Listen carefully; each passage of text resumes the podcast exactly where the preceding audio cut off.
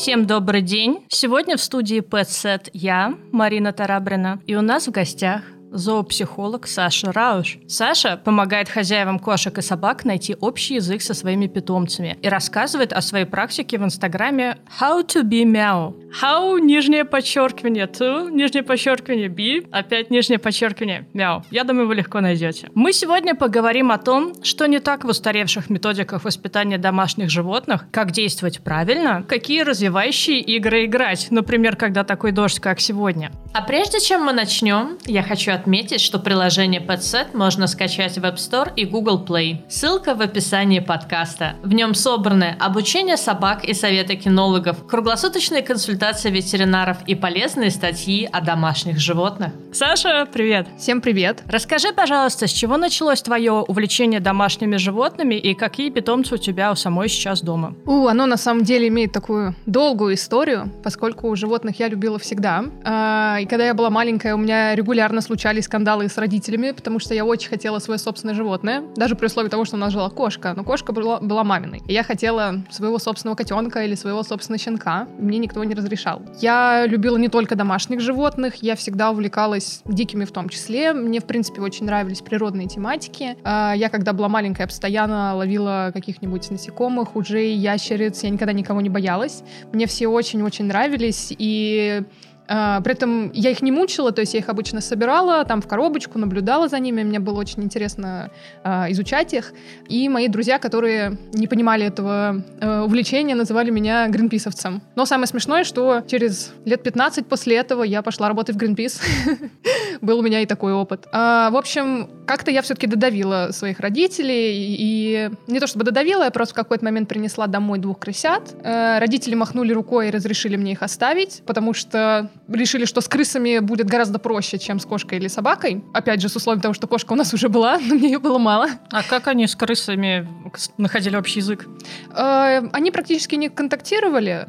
Кошка не проявляла к ним никакого интереса. Они жили в моей комнате. У нас была большая клетка. Гуляли они по моей комнате. Дальше комнаты я их не выпускала. Э, но периодически был контакт с кошкой. Кошка могла зайти. Э, кошка вообще на них не охотилась, а вот крысы могли на нее броситься. Поэтому я как-то предотвращала любой их контакт. Ну, их двое, она одна? Их было вообще 11 в результате. То есть сначала я завела двоих, а, то есть они у меня жили такими стаями. В первой стае у меня было четверо, потом, когда умерли вот эти четверо, были еще шестеро. 11, потому что была еще одна маленькая крыска, которая, к сожалению, умерла, когда она была совсем маленькой. Вот, но как бы да, долго у меня получилось так, прожили 10 крыс. И это были мои, мои личные первые домашние животные, благодаря которым я научилась, в принципе, ухаживать за ними, потому что родители от этого открестились крестились абсолютно. Ну, как бы они давали там деньги на покупку наполнителя или корма, но животными занималась я сама. Сейчас ты работаешь зоопсихологом. Это не самая банальная профессия в России. Некоторые они даже не знают. Расскажи, пожалуйста, какое образование и дополнительные книги тебе в этом помогли? У, на самом деле сложный вопрос. Э, я только недавно, на самом деле, писала пост на эту тему, как быть зоопсихологом в России, потому что в России официального образования по зоопсихологии нет. То есть зоопсихология может изучаться в рамках там а, зоологии, э, биологии, но прям вот образование зоопсихолога у нас до сих пор не существует, то есть специалисты по поведению. Изначально я пошла учиться в норвежский, в норвежскую школу э, собачьих тренеров, училась там два курса, э, но мне, к сожалению, не очень понравилась программа, я пошла учиться в русский аналог, случайно нашла э, школу, которая все еще не очень популярная, но с действительно прям очень-очень хорошей программой. Это университет новой кинологии Люб, э, Любви Гененко. Там примерно та же программа, которая была в лучшие времена норвежской школы, то есть это э, Любовь Гененко, кинолог, она член ПДТЕ, то есть э, Pet Dog Trainers of Europe, по-моему, она называется. То есть это м, на русский переводится как всемирная... В общем, это э, международная группа кинологов, которые задают всемирный стандарт кинологии. Вот, она первый член этой э, группы в России. При этом она обучалась лично у одного из лучших европейских кинологов, э, тоже норвежских. Почему я, собственно, из той школы ушла? Потому что, во-первых, эту школу организовал Тюри Другас. Это очень крутая исследовательница собак, которая исследует собак уже 60 лет. Она сделала все современные открытия в этой области, которые касаются современной кинологии. Ну, не все, но большую часть. То есть она открыла, например, сигналы примирения, э, с помощью которых собаки общаются между собой. И школу это открыла она. Но поскольку она сейчас уже в возрасте, она отошла сама от э, образования, э, ведет, насколько я знаю, на последнем курсе там несколько лекций, и школа сейчас находится в новых руках, и новая программа, она все-таки уже не очень э, подходит для прям такой глобальной работы с животными, и они сейчас даже не выдают диплом, они выдают сертификат. И меня такая программа не очень устроила, я хотела получить полноценное образование, поэтому я ушла э, к любви. А что такое сигналы примирения? Я заинтересовалась. Я тут начну издалека, потому а. что раньше считалось, что собаки, они как волки, очень агрессивные, постоянно друг с другом дерутся, доказывают свое э, альфа-положение в стае, и если собаки не доказывают репрессивными методами, что э, хозяин, э, лидер стаи — это человек, э, то собака займет э, положение лидера дома и сядет человеку на шею. Это эта теория была выдвинута одним ученым, который отказался от этой теории сам э, в 1999 году. Э, он сказал, что все исследования, которые э, привели к этому результату, они были проведены некорректно, и новые исследования доказывают, что собаки на самом деле не такие. Во-первых, есть такой нюанс, что собаки не являются потомками волков, это отдельная ветвь, поэтому не вообще не очень корректно сравнивать собаку с волком, в принципе. Во-вторых, эм, отношения собак между друг другом совершенно не строится на э, агрессии и подавлении. Наоборот, собаки — это крайне мирные существа э, в норме. Волки, кстати, тоже. У них есть такая тема, что если э, рождается агрессивный э, волк, э, который э, ведет себя слишком слишком подавляет э, других членов стаи, то его могут выгнать из стаи, чтобы он не распространял ген агрессивности. Офигеть. Потому что в дикой среде э, считается, что э, если ты такой вот весь агрессивный и дерешься со всеми, то это плохо для выживания, потому что, естественно, то, что ты можешь убить и себя, и других, и вообще, в принципе, не очень логично постоянно со всеми драться и подвергать себя риску. То есть лучше эти силы потратить на взращивание потомства, на поиск еды, на помощь друг другу. И, в принципе, на самом деле взаимоотношения отношения в группах волков, они тоже э, мирные. И волки тоже используют сигналы примирения. То есть это общая такая история у собак и волков. И сигналы примирения — это язык, э, с помощью которого и собаки, и волки могут друг другу донести корректно а, свое состояние, состояние, например, стресса, или что они напуганы, а, что им не очень а, комфортно, что сейчас происходит, или наоборот комфортно. То есть а, там а, есть такая целая градация от а, со, совсем слабых сигналов, когда собака просто показывает, что а, я тебя не знаю, мне чуть-чуть сейчас некомфортно, например, до уже сигналов агрессии, а, когда собака а, начинает рычать, показывать зубы. Но это все еще не является открытой агрессией, потому что собака демонстрирует, что если ты сейчас ко мне подойдешь еще ближе, я тебя укушу.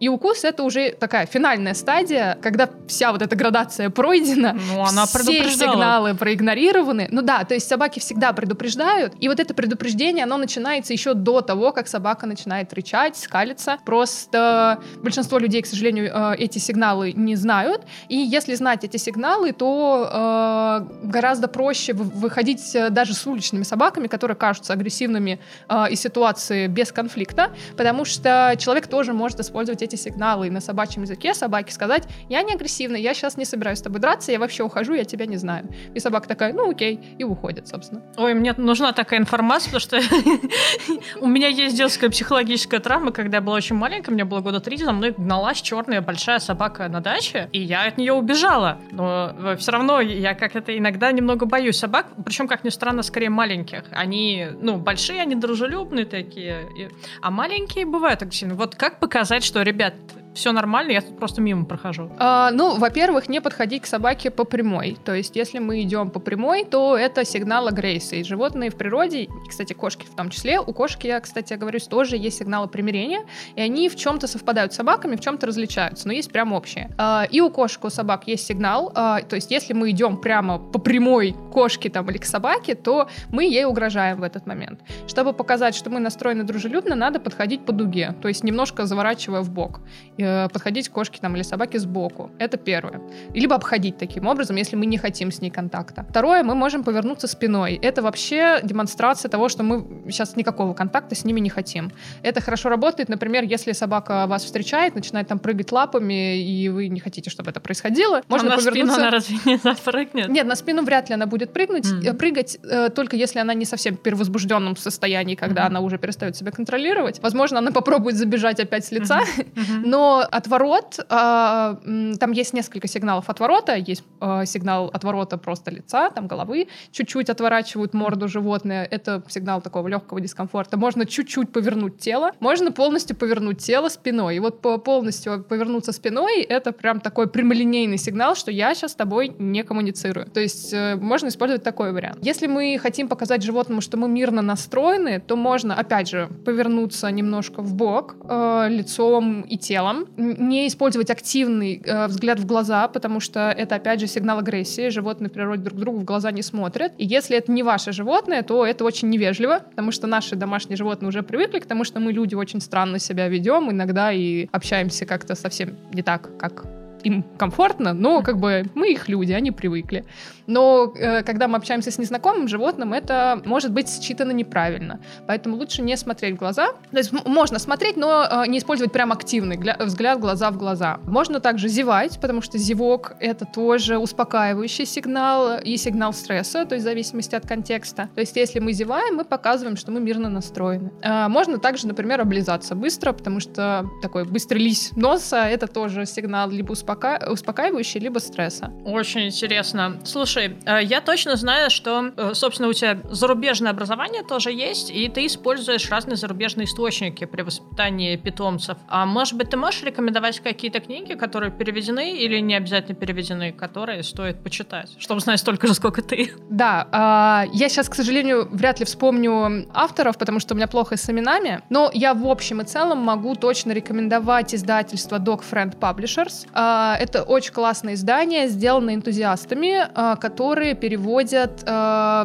труды зарубежных э, кинологов, зоо, зоопсихологов на русский язык. Э, единственное издание, которое этим массово вот так занимается в России. У них бывают дурацкие обложки, которые, как мне кажется, могут не внушать доверие читателям, но, опять же, поскольку это делает там группа энтузиастов, а не целое огромное издание с большим бюджетом, просто стоит понимать, что, ну, как бы, зато информация там хорошая. Из того, что я бы могла посоветовать, первое, конечно, это сигналы примирения Тюри друга Ругас. Она написана исключительно про собак, но поскольку, опять же, у кошек и собак сигналы примирения э, во многом совпадают, я бы рекомендовала ее прочитать в том числе и владельцам кошек. Потому что если мы умеем считывать сигналы стресса или напряжения у животного, то нам гораздо проще с ним наладить контакт. То есть э, не нарушать его границы лишний раз и не вводить его в состояние стресса. Очень классная книжка Барри Итона «Доминантность. Факт или вымысел». Там как раз описано про то, почему не существует э, доминации э, вот этой вот пресловутой у собак, э, про которую все говорят, что нужно собаку репрессивно подавлять. Там очень классно разобрано, как, собственно, устроены отношения в группах волков, как у собак, как собак не надо воспитывать, а как надо. Но все как бы научно описано, а не именно м- рекомендации владельцам. То есть это именно научная работа. Из того, что я бы еще могла порекомендовать, это «По ту сторону поводка». Я, к сожалению, забыла имя автора, но это такие базовые основы воспитания собаки. По кошкам немецкий писатель. Uh, у нее несколько книжек, их все можно найти на самом деле uh, у Dog Friend Publishers. Uh, первая а, она как-то так и называется «Счастливая жизнь кошки» или что-то вроде того. Очень классная книжка у нее есть, называется «Дружная семья». Это про то, как подружить кошек. А, и та, которую я бы рекомендовала любому владельцу кошки, потому что это самый актуальный вопрос. А, дела туалетные. То есть про то, почему кошки ходят мимо лотка и как сделать так, чтобы кошка этого не делала. Еще хорошие книжки тоже про базовые такие основы есть у писательницы Пэм Джонсон. Это уже не Dog Friend Publishers, ее можно найти, по-моему, даже на Озоне. Можно просто в целом погуглить Пэм Джонсон, у нее по-моему, всего две книжки, и там, ну, как бы описано про содержание кошек. Потрясающе интересно, очень круто. Кстати, об актуальных вопросах. Э, давай перейдем к твоей практике. С какого года ты консультируешь владельцев домашних животных, каких именно, э, и с какими вопросами к тебе чаще всего обращаются? Консультирую я не так долго, на самом деле, потому что я очень боялась брать консультации долгое время, ощущая груз вот этой ответственности за людей, с которыми я буду работать. Я даже прорабатывала это с психотерапевтом, почему мне страшно это делать, поскольку э, у меня здесь такое же отношение, как и у врачей. У меня есть там свой личный кодекс, и одно из правил — это не навреди. Мне было очень страшно всегда навредить. Вдруг я что-нибудь не то скажу или там э, как-то не смогу помочь. Вот, и мы как-то много это обсуждали, но в результате сейчас вроде бы я перестала бояться, и вроде бы хорошие отзывы, и я всегда с людьми остаюсь на связи после консультации, и прошу всегда мне рассказывать, если что-то идет не так, чтобы мы, эм, оставаясь на связи, могли проработать, опять же, если что-то пойдет не так. Консультирую я, получается, где-то два года, остальные вопросы я забыла. Ну, э, остальные а, вопросы, собственно, о самых востребованных задачах владельцев, вот, например, про туалет и животных. Э, можем сначала, допустим, про собак обсудить, потом про кошек. Или на сейчас кошек. Ну, э, основных прям не так много, потому что я полагаю, что они есть основные. То есть это по собакам э, собака не слушается, собака тянет, э, щенок кусается. Э, собака агрессирует на других собак, собака агрессирует на людей. Это вот по собакам основные. По кошкам кошка кусается, раздирает руки, кошка ходит мимо лотка, и кошка... Э, как подружить кошек? Может mm-hmm. быть, или кошку с собакой. А как обычно проходят твои консультации? По видео или ты приезжаешь, или или как-то предварительно ты тоже просишь ответить? Да, по-моему, ты просишь предварительно ответить еще на какие-то вопросы людей. Да, у меня есть да, э, глобальная предварительная подготовка. А, сначала я высылаю анкету с вопросами, она на 8 листов у меня, а, чтобы я понимала весь контекст ситуации, потому что а, невозможно ответить на вопрос, почему кошка царапается, без контекста. То есть как невозможно у психолога, психологу было бы ответить на вопрос, почему мы с мужем ругаемся. То есть необходимо понимать, что у вас в семье происходит происходит. А покажите мужа. Ну вот. А покажите, где он живет. Да, но тут более сложный вопрос. То есть психолог это решает за несколько сессий, поскольку у меня задача решить это за э, в такие сжатые сроки довольно. Я предварительно прошу заполнить анкету. То есть, да, там показываю, я прошу показать, где животное живет, э, какие у него условия, какая у него там родословная, какое у него здоровье и так далее. Э, какие-то вопросы про поведение общие есть. И параллельно, если эм, это, ну, в любом случае, на самом деле, даже если это офлайн консультация, я всегда прошу заранее также мне выслать э, все фото и видео какой-то повседневной жизни. Э, почему? Потому что даже если я приеду, это будет офлайн консультация, животное может себя вести неестественно, потому что дома чужой человек. А мне необходимо посмотреть на то, как человек коммуницирует буднично со своим питомцем, как питомец с ним коммуницирует, как он реагирует на какие-то бытовые вещи, там мытье лапок, прогулки, кормежка, то есть где расположены обычно э, там лоток, мисочки и так далее. Э, то есть какие-то вот такие вот моменты. То есть и после этого уже, когда я все изучу, мы встречаемся, и на основе этого я, может быть, какие-то дополнительные вопросы задаю. Даже не может быть, а всегда возникают, естественно, дополнительные вопросы, и мы уже обсуждаем формате э, личной беседы. Есть такая тема, что когда человек в депрессии, у него комната обычно захламленная. Э, есть ли такая же тема с животными, что когда они живут в каких-то не очень комфортных условиях, они тоже стрессуют и ведут себя не очень хорошо? Или как?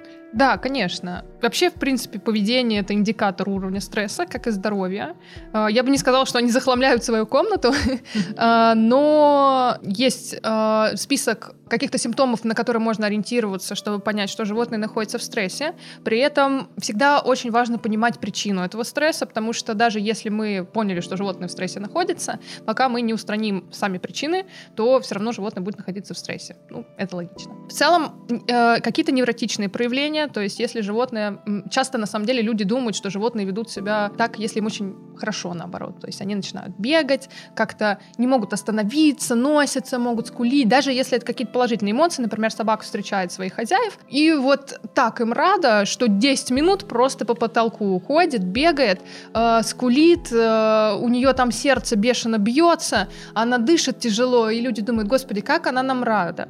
Хотя на самом деле собака просто не может справиться со своими эмоциями, ей сейчас плохо. То есть, э, если мы видим, что э, животное перевозбуждено, то это прям явный признак стресса. То есть те же покусы часто бывают признаком стресса, когда животное перестает себя контролировать. То есть тут есть несколько вариантов. То есть покусы, конечно, могут быть и вызваны агрессией. Но в большинстве случаев как бы открытую агрессию человек может считать, все остальное он тоже называет агрессией, но по факту это просто животное не справляется со своими эмоциями. Например, э, его слишком рано отняли от мамы. Это прям вообще причина номер один, потому что до трех месяцев э, котят и щенков в принципе нельзя от э, мамы отрывать Ну, в смысле, это, конечно, не смертельно, но э, есть свои последствия у этого, потому что котята и несмотря на то, что они кажутся там в полтора месяца уже взрослыми, они вроде бы там уже и кушают сами, ходят, бегают, даже играть могут, э, это высокоорганизованные существа, и какие-то навыки, у них, каких-то навыков у них нет от рождения, то есть их обучает э, этим навыкам мама. И один из этих навыков э, это способность успокаиваться. То есть э, мы, как млекопитающие, люди, там, кошки, собаки, мы все от рождения умеем возбуждаться, то есть подать состояние стресса, потому что это наш способ выхода из каких-то экстренных ситуаций в дикой природе. То есть там на нас, допустим, лев выпрыгнул из кустов, мы не успели одуматься и побежали, уже ноги нас сами понесли. А способность успокаиваться нам не дается от рождения, мы этому учимся в течение жизни. Люди там могут, например, вышивать, э, медитировать, рисовать и делать все то, что им помогает э, впасть в спокойное состояние. Такие же процессы есть у животных. И если животное слишком рано отнимается от мамы, успокаиваться оно не умеет. И оно постоянно дома находится в состоянии стресса, и это очень часто выливается в какие-то покусы. То есть кошки, собаки могут бросаться на руки, и хозяева обращаются, говорят, вот он маленький совсем, ну там, ну полгода котенку, а он мне до, просто до мяса руку разрывает, я его от себя отталкиваю, он продолжает бросаться, и вот не понимаю, что с ним. Вот, это как бы симптом того, что э, животное не умеет успокаиваться. То есть оно испытало какие-то эмоции, не справилась с ними и не, не поняла, как э, и куда их деть, и выразила через руку хозяйскую, хотя этого в целом не то, чтобы хотела. Э, могут раздирать вещи дома. То есть за это часто их наказывают, хотя это э, способ э, животных успокоиться в условиях стресса. То есть если собака терзает свою лежанку неистово, если котик отрывает лоскуточки обоев, это все способы успокоиться животных. И, конечно, мы им не позволяем терзать лежанку или рвать обои, но мы даем им конструктивную альтернативу, э, легальный способ снятия напряжения. То же самое, но через игрушки какие-нибудь. То есть даем рвать не обои, а на те же обои можно, например, наклеить клеить скотч э, бумажный, давать эти лоскуточки скотча отрывать, или можно дать картонную коробку порвать, или можно дать там э, рулон туалетной бумаги порвать. А, вместо там той же а, лежанки, которую собака рвет, можно ту же коробку дать э, порвать. А, если там они все грызут, то подбираем в соответствии с материалом, который нравится на зубок там кошки, собаки, какие-то игрушки, чтобы они грызли игрушки. То есть мы подстраиваемся под потребности, потому что никогда животные ничего не делают просто так. Если мы будем просто что-то запрещать и наказывать, то мы будем повышать, наоборот, уровень стресса у животных, и ситуация будет становиться только хуже. Поэтому самое главное, вообще принцип любого конструктивного подхода к воспитанию, это спрашивать э, себя не как прекратить, чтобы животное это делало, почему животное это делает, и менять не ситуацию текущую, а менять то, что приводит к этой ситуации. У меня сразу несколько вопросов. А, ну, во-первых, если животное дико стрессует а, и ведет себя при этом очень активно, значит, его не стоит именно успокаивать или ему предложить какую-то альтернативу, чтобы животное направило туда энергию? У нас есть так называемая вегетативная нервная система. Она состоит из э, симпатической нервной системы, которая отвечает за э, возбуждение, то есть э, те самые выбросы адреналина, вот это беспокойное состояние, которое нам в природе помогает выживать. И есть парасимпатическая нервная система, которая помогает нам успокаивать успокаиваться, отвечает за успокоение. Они не могут работать одновременно, и у нас всегда идет переключение из одной системы в другую. А, если животное находится в возбужденном состоянии, если мы будем переключать его на какую-то активную деятельность, то э, животное будет продолжать оставаться в симпатике. И оно может перебеситься и заснуть. Но этот сон будет вызван не тем, что животное выпустило пар и успокоилось, а тем, э, что его нервная система перегрелась, оно дошло до точки и вырубилось. То есть, как, допустим, у нас, может быть, там какая-то серьезная истерика случится, как бывает, мы там рыдаем полдня, вот прям на взрыв, и после этого спать хочется. Это не самый лучший вариант.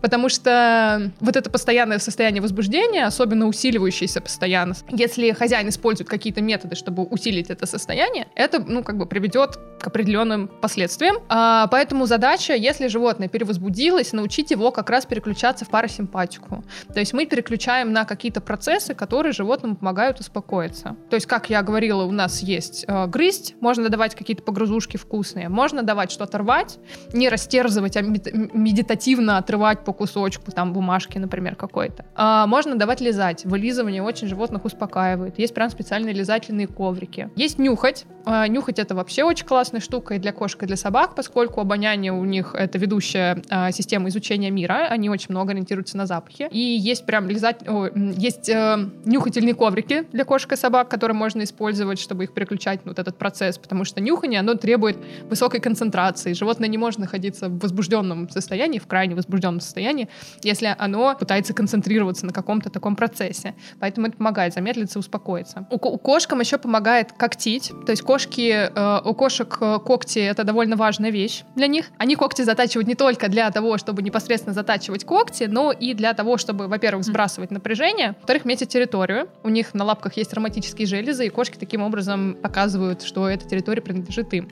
Вот, поэтому наличие большого количества когтеточек в доме — это необходимость, потому что кошкам, находящимся в возбужденном состоянии, важно это напряжение сбросить. Например, там после активных игр или в ожидании еды. Из того, что еще помогает сбросить напряжение, это какие-то тактильные штуки, то есть э, как нам, например, помогают успокоиться, там, походить босиком по песку, зайти в море, пойти там по мягкой траве босиком, или там ортопедические коврики какие-то. У животных все то же самое.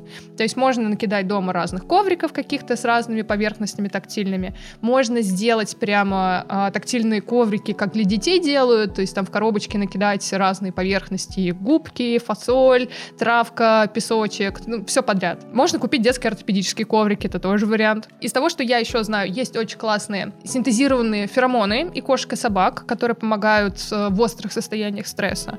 Но часто их люди используют как единственный инструмент снятия стресса, но это вспомогательный такой инструмент, как основной он работать не будет, поэтому вы найдете противоречивые отзывы на них.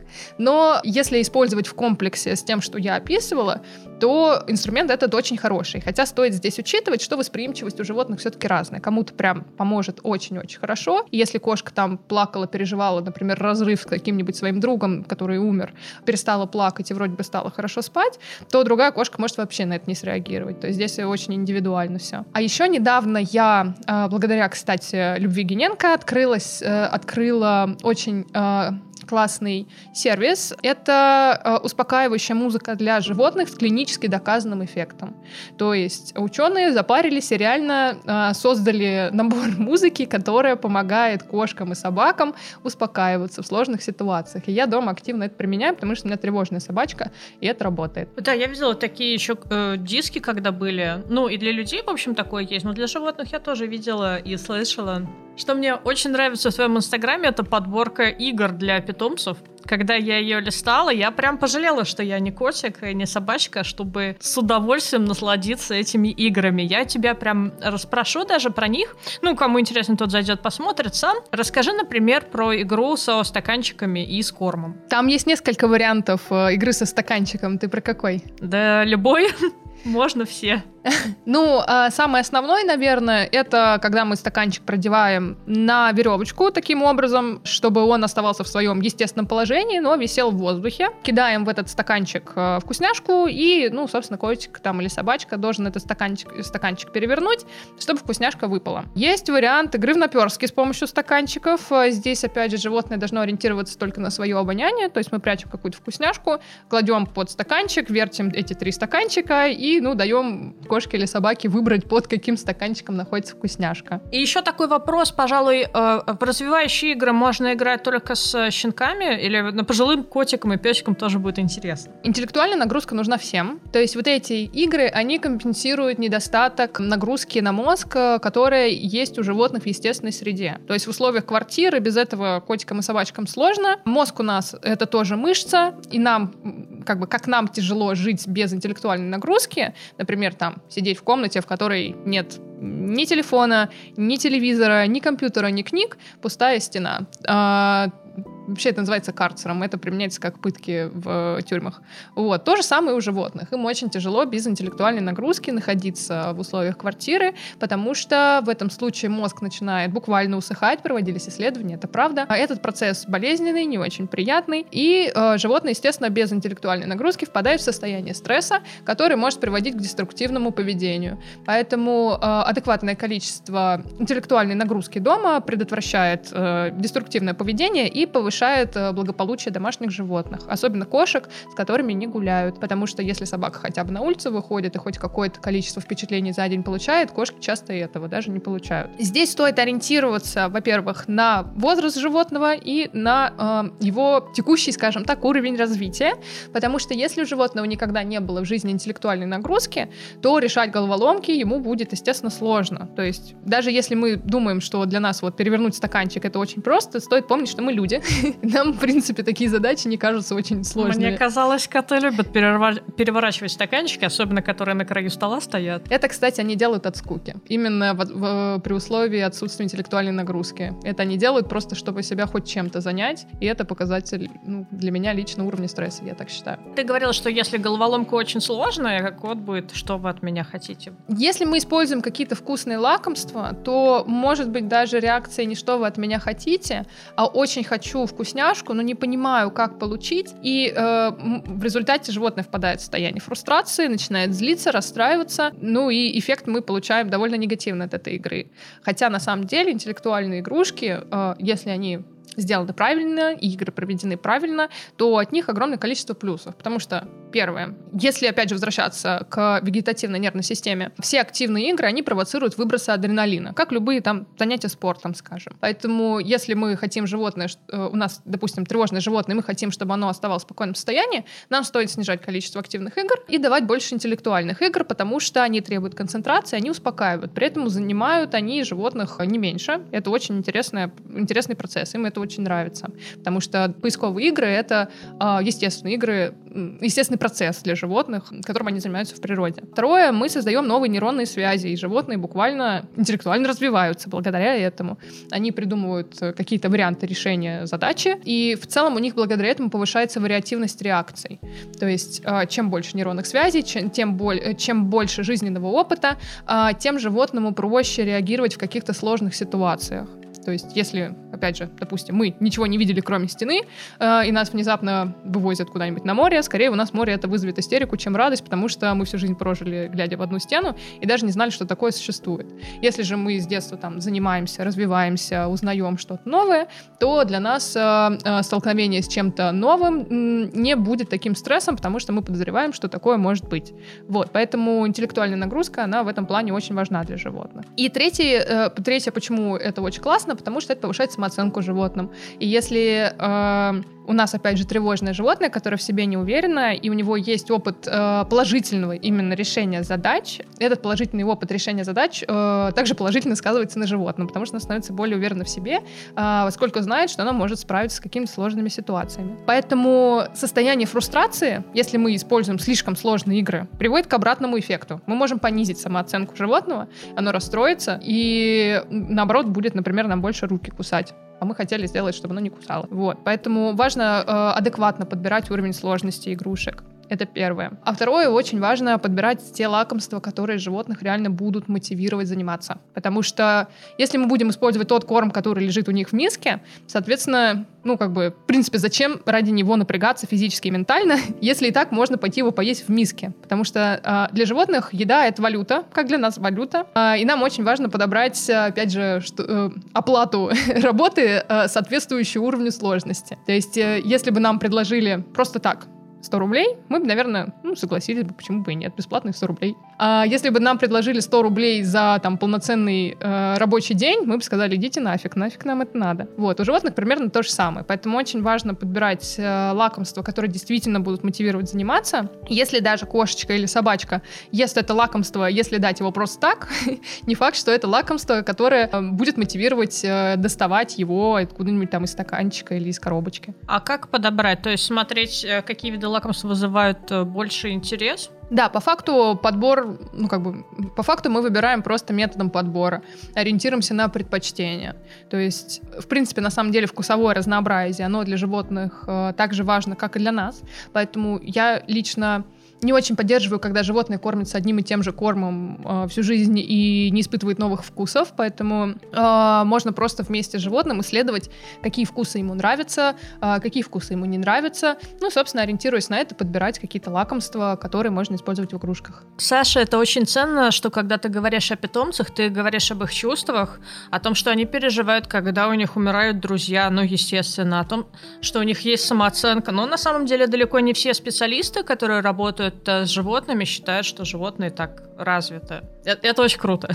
А, на самом деле это проблема советского образования, а, поскольку у нас а, в наших институтах всегда животное рассматривается исключительно как функция. Если рассматривать стандартное кинологическое образование, оно вообще, в принципе, все строится на той самой теории доминирования, которая была опровергнута в 99 году.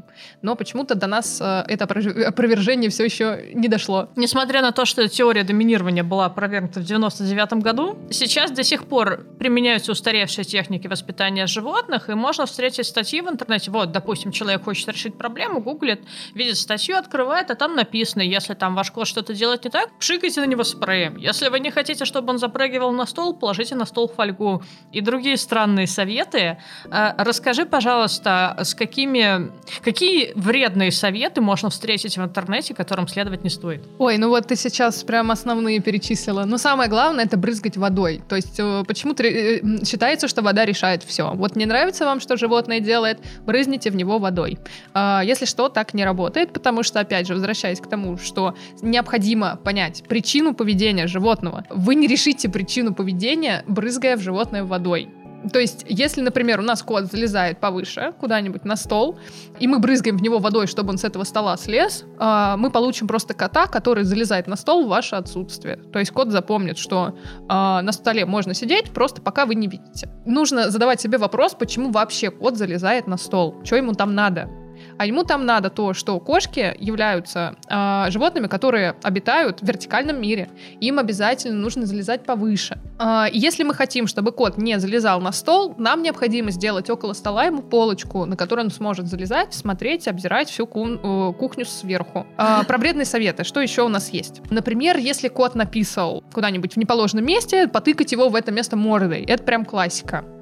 Э, бить газетой по собакам совершенно чудовищные. Если собака, чтобы собака слушалась, кушать, э, чтобы собака слушала, кормить ее только на улице, дергать поводок, ну, в общем, все на самом деле, все, что связано с собаками, это связано с теорией доминирования, то есть какие-то там альфа-перевороты, э, не давать собаке заходить э, в дверь первой, не давать собаке спать на кровати, э, не давать собаке кушать первой, заставлять собаку смотреть только в глаза, заставлять собаку идти по ноге, не давать собаке общаться с другими собаками, потому что собака тогда захочет уйти в собачью стаю и не будет вас воспринимать как лидера. Там... Максимально странный совет. Да, то есть они абсолютно нелогичные. То есть э, если спросить людей, которые которые это рекомендуют, они вам объяснят, э, почему они это рекомендуют, но по факту так не работает. Это все э, неправда. А, об опыте питомцев еще у меня вопрос. А если питомец не привык к ласке, стоит ли его к ласке приучать?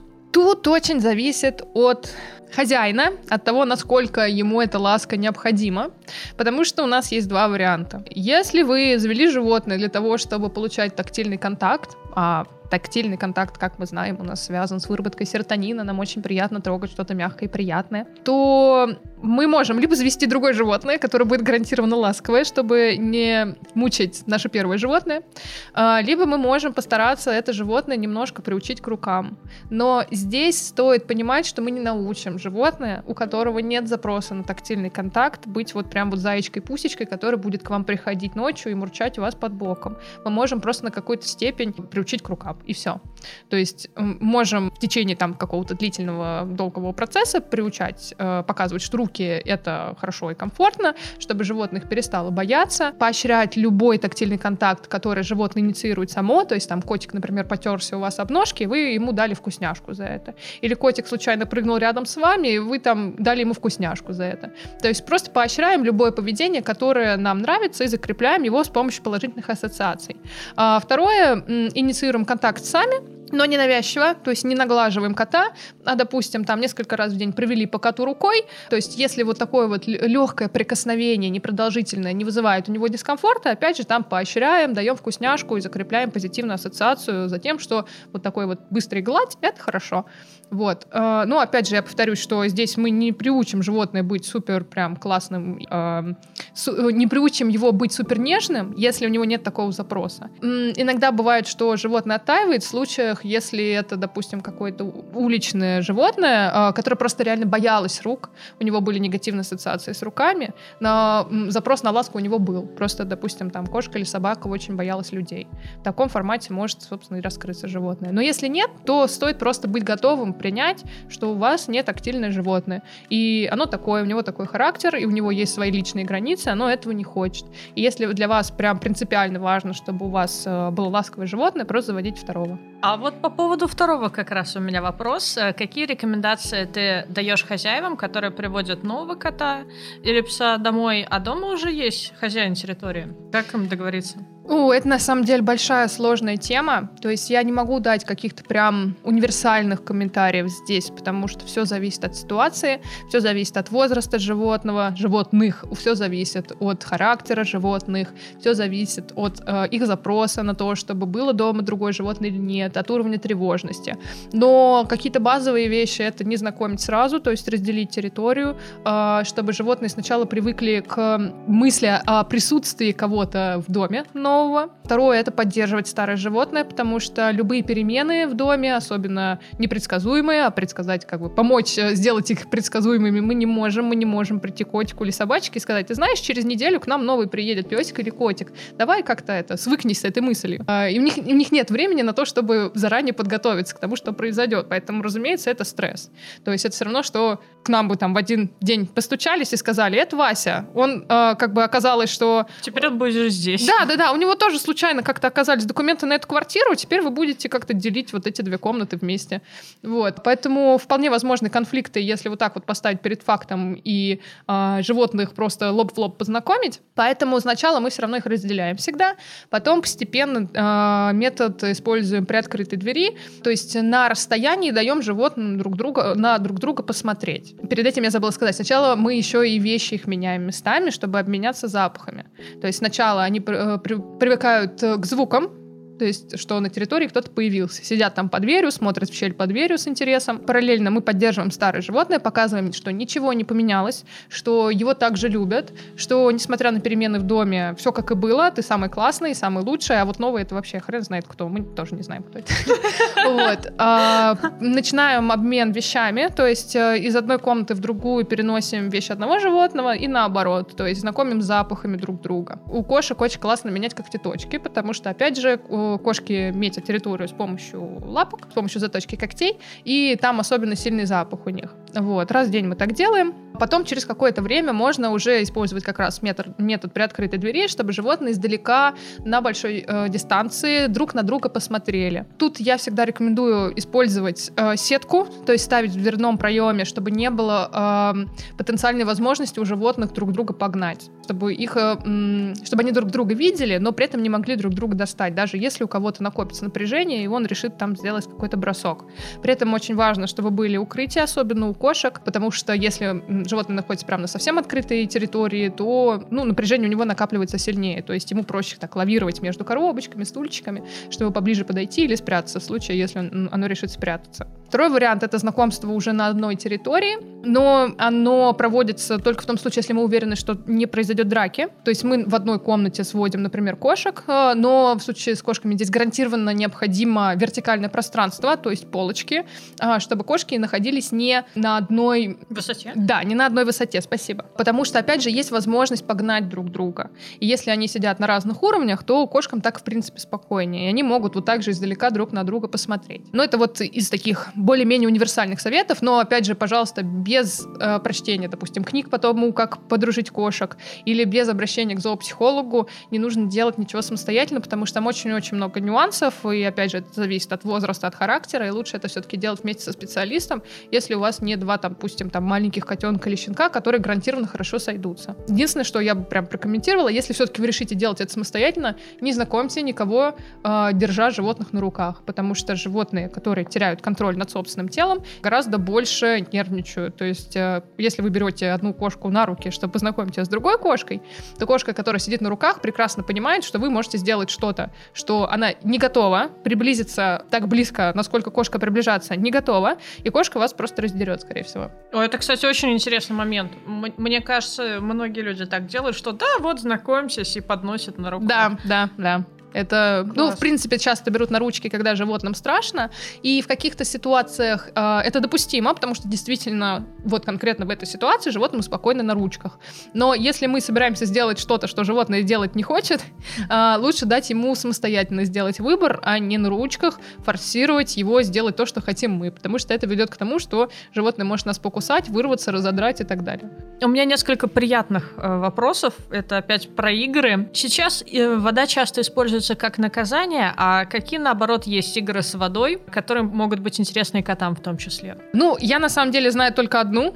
Тут можно взять э, тазик какой-то или любую другую емкость, наполнить водой э, не очень глубоко и э, пустить плавать, например, какие-нибудь крышечки. В крышечки положить лакомство. То есть э, у нас получаются такие маленькие кораблики со вкусняшками, и лапкой нужно, собственно, эти вкусняшки достать. Важно, чтобы высота этого тазика была не очень высокой, а, поскольку ну, животному должно быть комфортно а, дотягиваться до этих корабликов. Ну и глубина, соответственно, тоже не очень большой, потому что периодически вкусняшки падают в воду, и животным будет обидно, если они просто утонут, и кошка не дотянется лапкой до них. Особенно если кошка не очень любит воду, и ей некомфортно этой воды касаться. Ну, собственно, то же самое можно сделать и с собаками, но собаки гораздо быстрее это все съедают.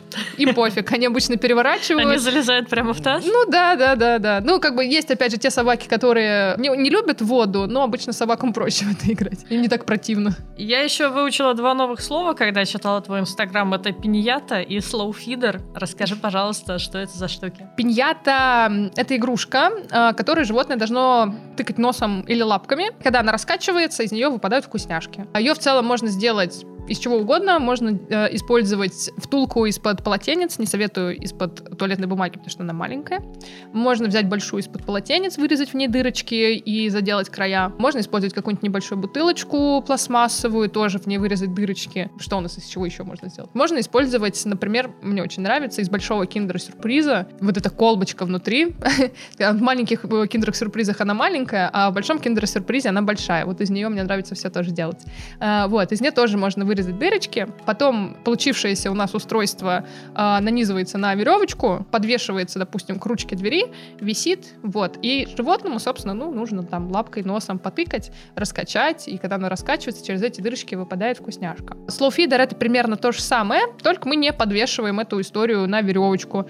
А, мы кладем на пол, и животное должно катать бутылочку эту, а, или втулку, а, или какой-нибудь шарик с дырочками по полу, чтобы из него выпадали вкусняшки. Слоуфидером оно называется, потому что часто туда засыпается корм, и животное, соответственно, этот корм ест медленнее, потому что этот корм надо добыть. А есть еще э, упражнение, где животное чувствует себя как в супермаркете, и маленькие кусочки разных видов еды лежат. Расскажи про да, да, да, есть такое. Я его называю шведский стол. А, я не знаю официального названия, если оно вообще. Но здесь как раз а, смысл а, в том, что животные исследуют свои вкусы. Опять же, возвращаясь к тому, что, во-первых, животным очень важно испытывать разные вкусы, то есть вкусовое разнообразие. Во-вторых, разные вкусы опять же, для нас, для всех млекопитающих, это дополнительные, то есть это дополнительная сенсорная нагрузка. То есть как нам приятно пробовать пойти все вкусненькое, так и животным приятно пойти попробовать все вкусненькое.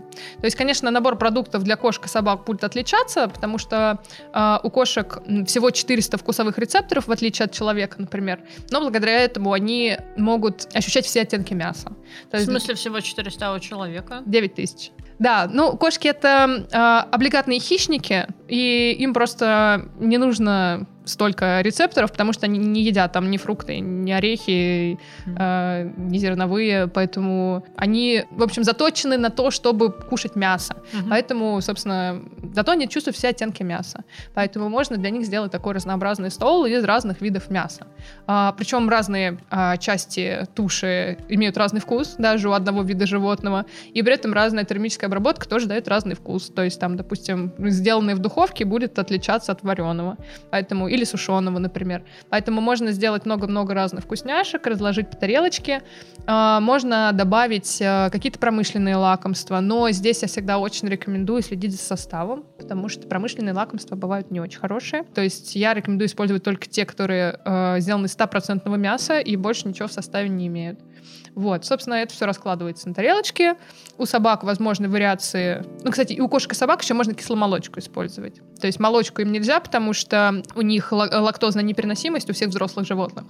А кисломолочку можно, то есть творог, например, можно э, кефир, можно сметанку, но не очень тоже в больших количествах. Собак можно использовать э, помимо мясных продуктов э, какие-нибудь э, фрукты, овощи, траву какую-нибудь, спаржу, например. Но стоит предварительно все-таки погуглить, посмотреть, что им можно, что им нельзя, потому что, например, виноград для собак ядовит, авокадо для собак ядовито. Поэтому прежде чем сделать такой шведский стол, проверяем, не э, токсичны ли эти продукты для животных. Для кошек, кстати, рыбу нельзя в больших количествах, потому что она фосфор накапливает. Вот. Ну и, собственно, мы выдаем и даем там кошечке или собачке все это попробовать. Часто бывает такое, что если это маленький котенок или е- если это собака, они сжирают прям сразу все с тарелки, вообще не задумываясь, потому что, боже мой, сколько еды, какое разнообразие. То есть это все всасывается, и животное даже не понимает, что произошло. Вот. А если мы делаем это упражнение несколько раз, не обязательно подряд, вообще не стоит делать подряд, можно делать раз в день, например, то животное начинает постепенно исследовать свой собственный вкус и уже становиться более избирательным. А может быть, что-то там лизнет и выплюнет, это попробует первым, а что-то оставит на потом. Вот. И это тоже такая м- серьезная а, нагрузка а, на мозг, потому что животное думает и решает, что ему сейчас вообще хочется скушать. То есть мы а, заставляем его думать в этот момент и принимать решения. И параллельно это для хозяина плюс, потому что таким образом гораздо проще м, выявить вкусовые предпочтения животного, найти, что ему реально вкусно, что ему, ну так, средненько, а что он вообще не будет кушать. Почему я сказала кошки, э, котята и собаки? Потому что у кошек немножко сложнее все с едой, чем у собак. Период социализации у кошек и собак длится до полугода примерно, то есть это период, в который животные знакомятся с миром, э, прям э, активно поглощают информацию и э, создают такую картинку мира, в котором они живут, представление о мире. Если кошка до полугода питается чем-то однообразным, то она может, собственно, сформировать подобные вкусы на всю жизнь и потом не желать что-то пробовать еще то есть питаться только одним кормом. И это часто проблема у людей, которые э, кормят, например, кошку сухим кормом, потом решают перейти на натуралку, потому что натуралка правильно разработанный натуральный рацион, он э, полезнее, чем сухой корм, и сталкиваются с тем, что кошка не готова вообще, в принципе, что-то пробовать, кроме того корма, который ест всю жизнь, и вообще не интересуется никакими продуктами. Да, это печальная ситуация. А, ну, в, в любом случае, на самом деле, животным может понадобиться другой тип корма из-за болезней. То есть э, диетический корм бывает нужен после операции и так далее. Ну, тут э, все равно это перевод с одного корма на другой. Тут скорее перевод с одного типа питания на другой. Вот у меня еще пара вопросов о кошках. Ну, хотя э, ты уже затрагивала тему обогащенной среды и того, как ее создать. Стоит ли что-то еще добавить? К тому, что вот если животное находится в доме, то лучше создавать обогащенную среду. Что она в себя может включать? А, ну, во-первых, это процессы, которые, про которые я уже рассказывала, которые помогают животным снимать стресс. Вот это все сенсорные процессы. Это рвать, лизать, нюхать, а, драть когти. Это а, сенсорные какие-то штуки, то есть коврики, разные покрытия. А, скользкий пол, кстати, вреден для животных. Так вот, небольшой комментарий. Это вкусовые, вкусовое разнообразие. И это а, разнообразие запахов, например.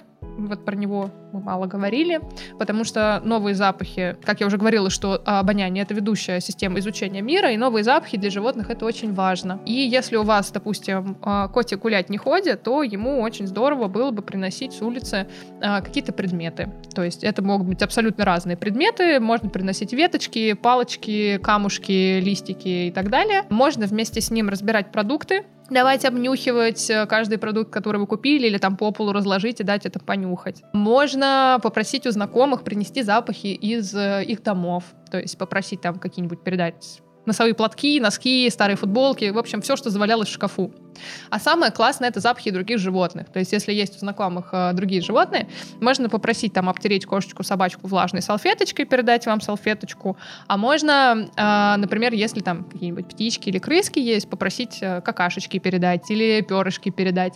Вот, и животные обычно в восторге от такого. Собаки, впрочем, тоже. Даже несмотря на то, что они выходят гулять, все равно обычно люди гуляют каким-то одним маршрутом. Собаки не так много видят, как могли бы, или вообще ходят на ту собачью площадку, где практически никакой обогащенной среды нет. Поэтому собакам тоже, на самом деле, такое будет интересно. А, а есть еще очень классное упражнение. А, можно просто дома сделать беспорядок, То есть мы прям берем какие-то предметы, которые у нас заваляли в шкафах, э, в ящиках, вообще абсолютно любые, с которыми животные еще не взаимодействовали. То есть то, что обладает новыми запахами. Раскладываем по комнате, находим какие-то предметы с интересными формами. Стулья, э, зонты, я не знаю, какая-нибудь лестница. Вот и тоже раскладываем по, комне, по комнате.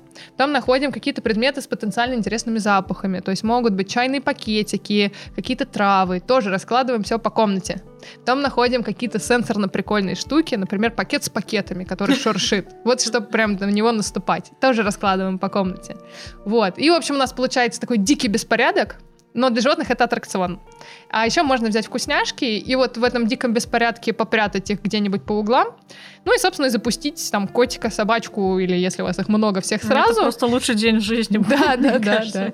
И они бегают, изучают, все трогают, нюхают, смотрят. Очень интересно. И недолго на самом деле, потому что, ну, это правда получается как аттракцион. Это такая прям мега обогащенная среда получается в условиях квартиры. Они там все собирают, ищут эти вкусняшки, очень весело, перенасыщаются впечатлениями и потом глубоко и хорошо спят. Ты активно выступаешь за то, что кошкам, как и собакам, стоит гулять на улице. Я не могу с тобой не согласиться. Буквально недавно возвращалась вечером в своем районе домой и увидела, как семья выгуливает большого рыжего кота. Он был там с ошейником, с датчиком, по-моему, даже. Ну, да, в таком костюмчике. Расскажи, пожалуйста, почему это важно и почему кошкам тоже нужен такой опыт. Если мы будем рассматривать кошек, собак и в целом всех млекопитающих, как виды в целом более-менее друг на друга похожие, почему-то у нас не стоит вопрос, почему нам надо выходить на улицу людям, или почему собакам надо на улицу выходить. Ну, потому что очевидно, что это животные, им как-то надо изучать мир, понюхать.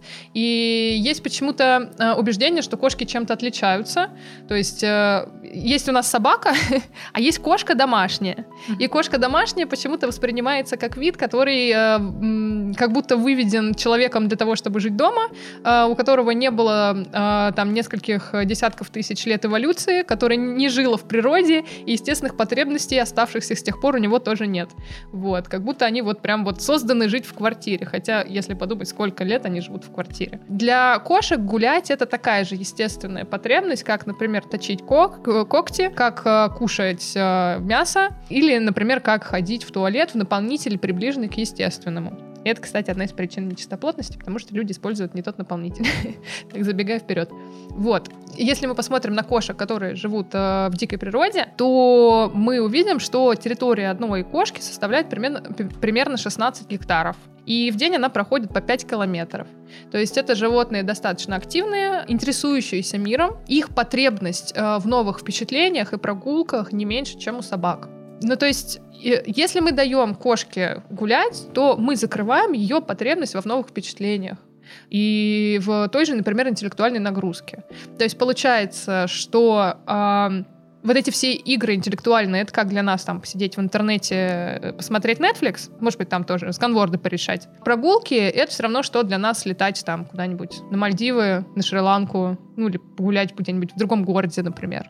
То есть это совершенно другой уровень впечатлений. То есть э, на прогулке кошка сталкивается с тем, что она испытывает новые сенсорные ощущения, то есть она ходит по травке, она ходит, там, трогает э, деревья, кору, она трогает э, землю, она чувствует все запахи, метки других животных. Это очень интересно, и это просто огромный объем информации, потому что кошки получают благодаря обонянию около 40% информации информации, собственно, всей. Кошки э, слышат разные звуки. То есть ветер, машины. Ну, машины не самый естественный вариант. Лучше, чтобы они были вдалеке.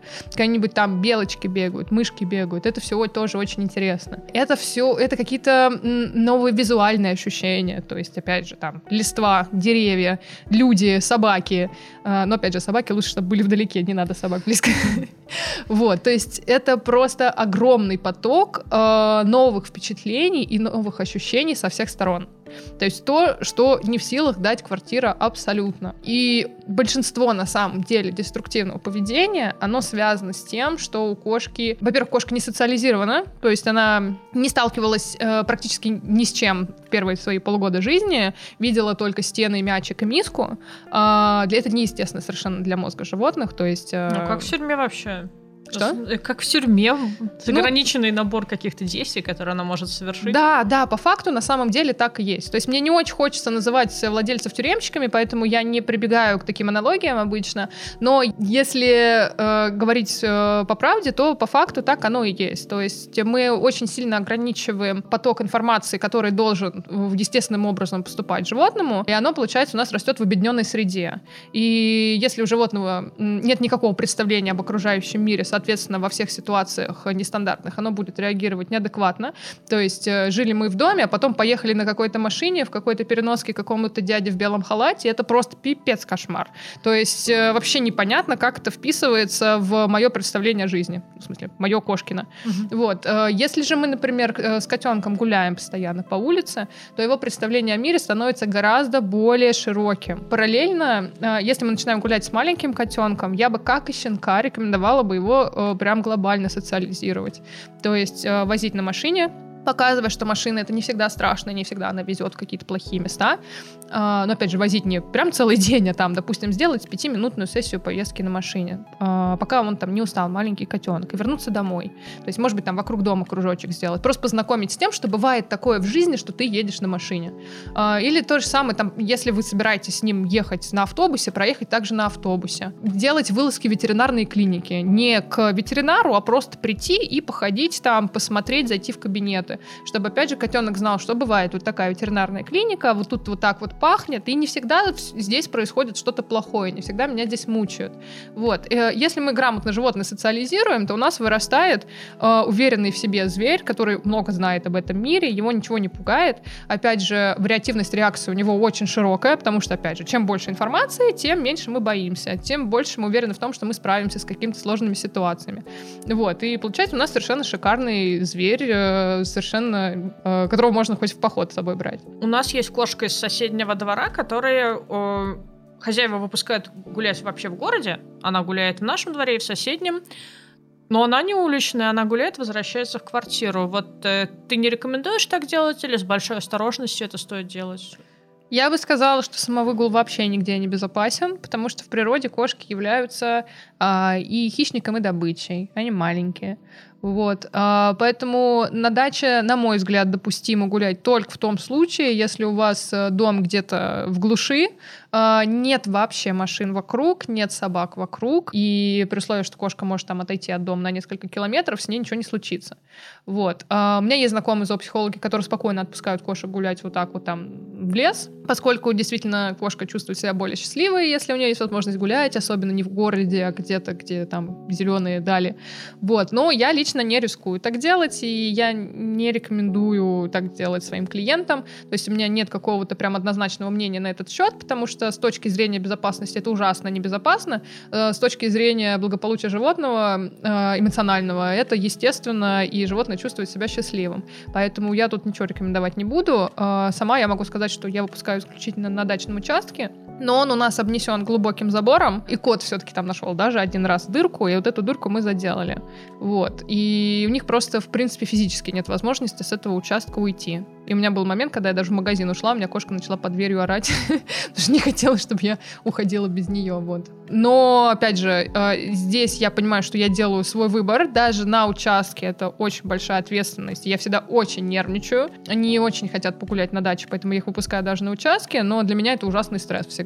Я даже GPS покупала, чтобы отслеживать местоположение их даже на участке, вот, поэтому эм, я бы не сказала, что это, к этому можно относиться как из серии «Кошка сама разберется, с ней все будет хорошо, ничего хорошо не будет, поэтому к этому стоит подходить, взвешивая все возможные последствия. Тем более в городе. В городе это... И у нас тоже около дома, кстати, гуляют котики, два котика на самовыгуле в ошейниках. Я не очень понимаю, как их хозяева, честно говоря, отпускают, потому что во дворе ездят машины, у нас огромное количество собак во дворе, и я даже, когда с котами выхожу гулять, я с ними выхожу на шлейке с поводком и ухожу в глухую чащу, чтобы вообще не пересекаться с собачниками, а здесь кошки как бы вот самостоятельно ходят. Ну, здесь просто стоит сказать, что прибегнуть к статистике, что кошки на самовыгуле часто не живут дольше двух лет. То есть они, их э, либо сбивает машина, либо убивают люди, либо раздирают собаки. Поэтому лучше так не делать. Да, два года это как-то совсем мало. Это прям... Да. Особенно коты которые, которых еще часто не кастрируют, и они уходят дальше и дерутся больше.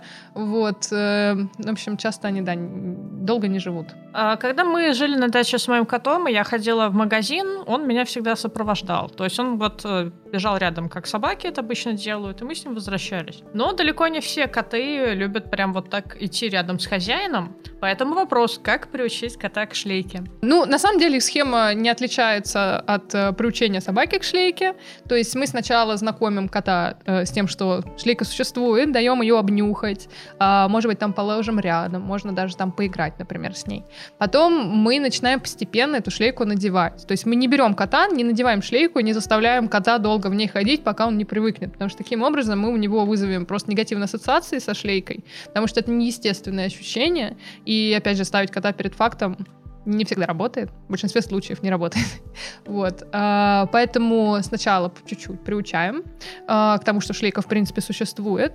Потом мы шлейку растягиваем, ну то есть э, увеличиваем размер, чтобы она была не по размеру, чтобы она была велика. И можно попробовать, например, надеть там а, одну, одну из троп на шею или на тело. Для кошек я рекомендую использовать шлейки с фастексами, то есть застежечками на шее, потому что они тяжелее, чем собаки, собаки к собакам тоже это некомфортно, привыкают к тому, что что-то надевается через голову. То есть для них это все-таки такой тревожный момент, э, что-то, как будто петля какая-то на голову, через голову надевается, давит шею, поэтому лучше все-таки с фастексами, которые можно на шее застегнуть, не продевая через голову. Вот. Отвлекаем кота от неприятных ощущений. Конечно, он будет недоволен тем, что вы что-то на него надели. Вот. Э, параллельно можно там давать ему вкусняшечку какую-то или поиграть с ним во что-то.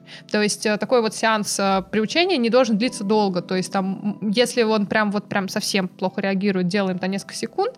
Если получше, то ну максимум минуту, две, три, больше не надо. Вот, и по чуть-чуть вот так приучаем. Как только он начинает спокойно уже относиться к тому, что мы надели э, на шею, например, или на тело, на что спокойнее он реагирует, можно застегнуть уже на другой части тела. И опять же отвлекаем, даем вкусняшечки, не даем коту впадать э, в тревожное состояние, то есть отвлекаем его от неприятных ощущений. Даже не неприятных, а нестандартных, вот, непривычных. Потом уже, когда он будет на это спокойно реагировать, можно будет шлейку подогнать по размеру. То есть шлейка, подогнанная по размеру, это шлейка, в которой э, между телом животного и которой у вас помещается два пальца. То есть она не должна прям болтаться, но при этом она не должна прям совсем вплотную сидеть, потому что так можно, ну, животное душить. Есть ли у тебя какие-то рекомендации, я знаю, что есть, а, о том, как правильно перевозить животных во время путешествий? И я думаю, еще стоит сказать несколько слов о переноске, потому что с переноской гулять можно, можно выйти во двор, кошка в ней будет сидеть, смотреть просто. А, ну, по выбору переноски. И тут есть несколько вариантов. Э, то есть э, наиболее универсальная — это пластмассовая переноска с металлической дверцей, то есть с жестким корпусом. А, Ее можно использовать и для поездок к ветеринару, и для прогулок, и для путешествий, и для авиаперелетов. А второй вариант — это такая тряпичная переноска стандартная с на молнии. Тут важно, чтобы, во-первых, она была подходящего размера, чтобы там не, животное не как селедки в банке сидело, чтобы у него была там возможность перевернуться. И чтобы очень важно, чтобы у нее было плотное дно, которое не продавливается под весом животного. То есть ее можно использовать для поездок, например, на машине или для прогулок. Чисто для прогулок мне очень нравятся прогулочные рюкзаки, но тут есть Это несколько... где как э, в ракете сидит животное и видно в иллюминаторе. Да, да, да, да. Вот. Э, ну, э, тут как раз я хотела сказать, есть нюанс. Э, нюанс. Иллюминаторы я не люблю. Почему? Потому что животным очень важно иметь возможность, особенно если мы говорим про кошек, вряд ли, я еще не видела собак в иллюминаторах, честно говоря, но, возможно, такое есть. Но в любом случае животному важно иметь возможность, если оно испугается, спрятаться. И если мы берем рюкзак, у которого прозрачные стены, то уровень тревожности у животного повышается, особенно если если ему страшно находиться в этом рюкзаке. Поэтому в идеале брать с какими-нибудь сеточками на стенках, а, при этом, опять же, чтобы стеночки были, о, чтобы сеточки были не во всю стенку, чтобы, например, котик мог лечь и как-то визуально скрыться от происходящего. Вот. И у нас вообще рюкзак со шторочкой, можно шторочку либо закатать вверх, либо спустить, если надо животное совсем там закрыть, чтобы ему не страшно было. Вот. А с, рюкзак, с рюкзаками тоже тут есть такой момент, что, во-первых, очень важно, чтобы было плотное дно, потому что они тоже тряпишные. Если будет проседать э, дно, то животному будет неудобно. А во-вторых, животных в них трясет, потому что это все-таки рюкзак, и они не годятся для длительного, длительной транспортировки. То есть это вот чисто такая прогулочная история, а, куда-то там нести на несколько километров вперед я бы в них не рекомендовала. Собаки, когда путешествуют с людьми, даже к ветеринару, э, вынуждены надевать намордник. Расскажи, пожалуйста, о том, как правильно выбрать и какие не стоит использовать. Тут э, на самом деле есть всего несколько простых правил. Собаки э, осуществляют э, терморегуляцию за счет дыхания. У них э, практически нет э, потовых желез на теле, и э, они охлаждаются за счет дыхания. Поэтому намордник необходимо подбирать такой, чтобы собака могла в нем нормально открыть пасть. То есть, во-первых, мы не используем э, жесткие кожаные э, намордники без отверстий. Мы не используем металлические, кстати, тоже в том числе, потому что они тяжелые, они мо- могут носик натирать. Мы не используем любые сплошные, даже если они не кожаные. То есть обязательно это должен быть сетчатый намордник, через который хорошо проходит воздух. Если мы выбираем сетчатый, то лучше всего выбирать какой-нибудь пластмассовый из мягкого материала, чтобы он не натирал и не был тяжелым. Потому что, опять же, даже если нам кажется, что какой-то предмет не тяжелый, то вспоминаем, что собака весит в несколько раз меньше, чем мы, а то и в 10 раз меньше, чем мы, зависит от собаки. И любой вес она ощущает. Поэтому даже вес карабина на э, поводке собаки ощущают. Как мы, например, ощущаем, если носим там тяжелые серьги или тяжелое ожерелье. Вот. Поэтому выбираем легкий, э, сетчатый и обязательно большой. Опять же, для того, чтобы собака могла нормально в нем открыть пасть э, и чтобы он не упирался в нос. То есть можно брать спокойно на несколько размеров больше, даже несмотря на, на то, что, возможно, визуально это будет смотреться не так красиво. Но самое главное, что собаке в нем будет комфортно. Есть классные дешевые намордники от Трикси. Вот, вот сеточку от них очень часто все используют, мои знакомые, например. Есть очень хороший поводок, называется Баскервиль.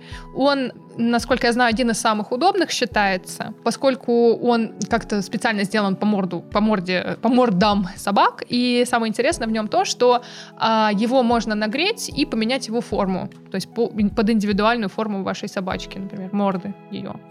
А, но он единственное, что не спасает от подбора. То есть если вы берете а, намордник, чтобы минимизировать подбор собаки, то это не поможет. То есть мы брали для того, чтобы, например, в метро ехать, и чтобы к нам никто не приставал. Когда я смотрю кино со своим котом, он все понимает? Стоит ли смотреть кино и мультики вместе с животным? Тут зависит, во-первых, от того, что вы смотрите, а во-вторых, от типа вашего экрана. Потому что зрение животных все же отличается от нашего. Я забыла, на самом деле, как это называется в технике, то есть количество кадров в секунду. То есть если у, у вас телевизор старый э, с низким разрешением, то животное будет видеть просто мерцающие картинки. Как не знаю, иногда мы видим, как лампа мерцает. Uh-huh. Вот. Для них это то же самое примерно происходит. То есть там периодически какие-то кадры сменяются, но движения они не видят. 4К они уже видят движение, они могут считывать на экране э, какие-нибудь там изображения людей, мышей и животных. Но если мы смотрим мультики, животные ничего не поймут, потому что у них нет абстрактного мышления. Они не могут связать образ нарисованной кошки с реальной кошкой. А, мне кажется, звуки все-таки они идентифицируют, то есть мяуканье по телевизору. Звуки, да, но часто они начинают за телевизором искать, что происходит. То есть фотографию кота на экране кот увидит, они способны распознать на фотографии изображение кошки, собаки или другого животного. Само движение они могут увидеть только в том случае, если у телевизора высокое разрешение, которое соответствует частоте кадров, которые видит животное, потому что у животных, у кошек и собак, оно выше, чем у людей. Звуки, естественно, они тоже слышат. Единственное, что они не видят, опять же, да, я вот повторюсь, они не видят э, анимацию, потому что там стилизованные стилизованные изображения людей и животных, не соответствующие реальным, и только человек может ассоциировать нарисованного кота того же Тома э, с реальным котом. То есть э, реальный кот не поймет, что Том — это кот. Он и не очень похож, да. Ну да. А, как это часто бывает с мультяшными животными. Стоит ли давать а, котам арбузы? Ну, в целом, почему бы и нет? Они не, не вредны. А... а правда, что коты боятся огурцов? Это зависит от контекста. Как э, факты, огурцов они не боятся. А если говорить про ту ситуацию, когда м, хозяева подкладывают огурцы кошкам, пока кошка ест, здесь э, кошка боится не самого огурца, а факта возникновения чего-то неопознанного позади кошки. То есть это может быть на самом деле что угодно. Можно что угодно положить, и кошка испугается. То есть кошки не, кошку пугает факт того, что к ней кто-то подкрался, пока она была сконцентрирована на каком-то процессе. То есть если мы будем сидеть, допустим, самозабвенно кушать, и к нам кто-то подбежит и крикнет на ухо, мы тоже испугаемся. Но мы испугаемся пугаемся факта того, что это произошло, но это не значит, что мы боимся того человека, который к нам подбежал.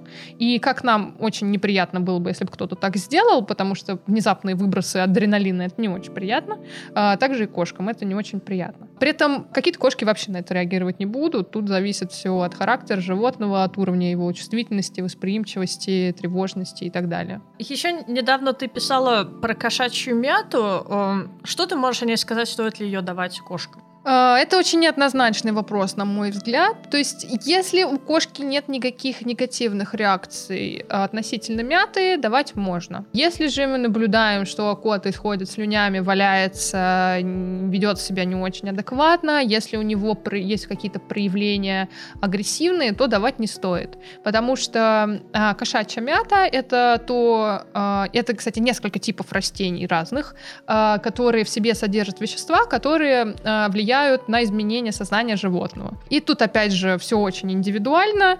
И у кого-то вообще нет никакой реакции, кто-то от этого тащится, кто-то впадает в состояние стресса.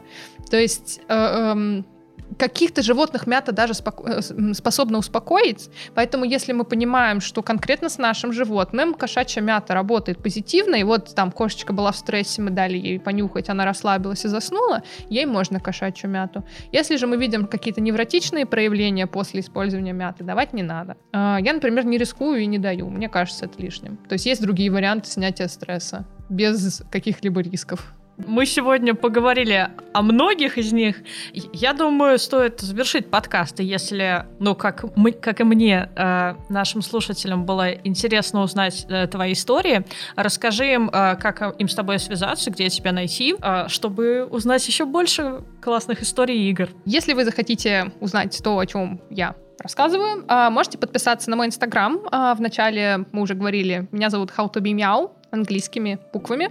А, можете вбить э, Саша Рауш э, и хвосты, тогда, возможно, я тоже у вас появлюсь в Инстаграме. В Инстаграме у меня огромное количество информации бесплатной по тому, как э, наладить контакт с животными, как правильно содержать кошек и собак. Также, если вам нужна будет личная консультация, у меня в профиле есть ссылка на мой WhatsApp, можно мне написать, задать ваш вопрос, описать вашу индивидуальную ситуацию, и мы что-нибудь придумаем. А в завершение я хочу напомнить, что приложение PetSet можно скачать по ссылке в описании подкаста. В приложении вы найдете авторский курс дрессировки, консультации ветеринаров и кинологов, интересные статьи и тесты. PetSet уже в App Store и Google Play. Спасибо огромное, Саша. Было очень интересно. Э, и я даже жалею, что когда у меня был мой любимый кот, он, к сожалению, два года назад умер, э, мы с ним это все не попробовали. Я думаю, он бы очень оценил. Спасибо огромное. Спасибо.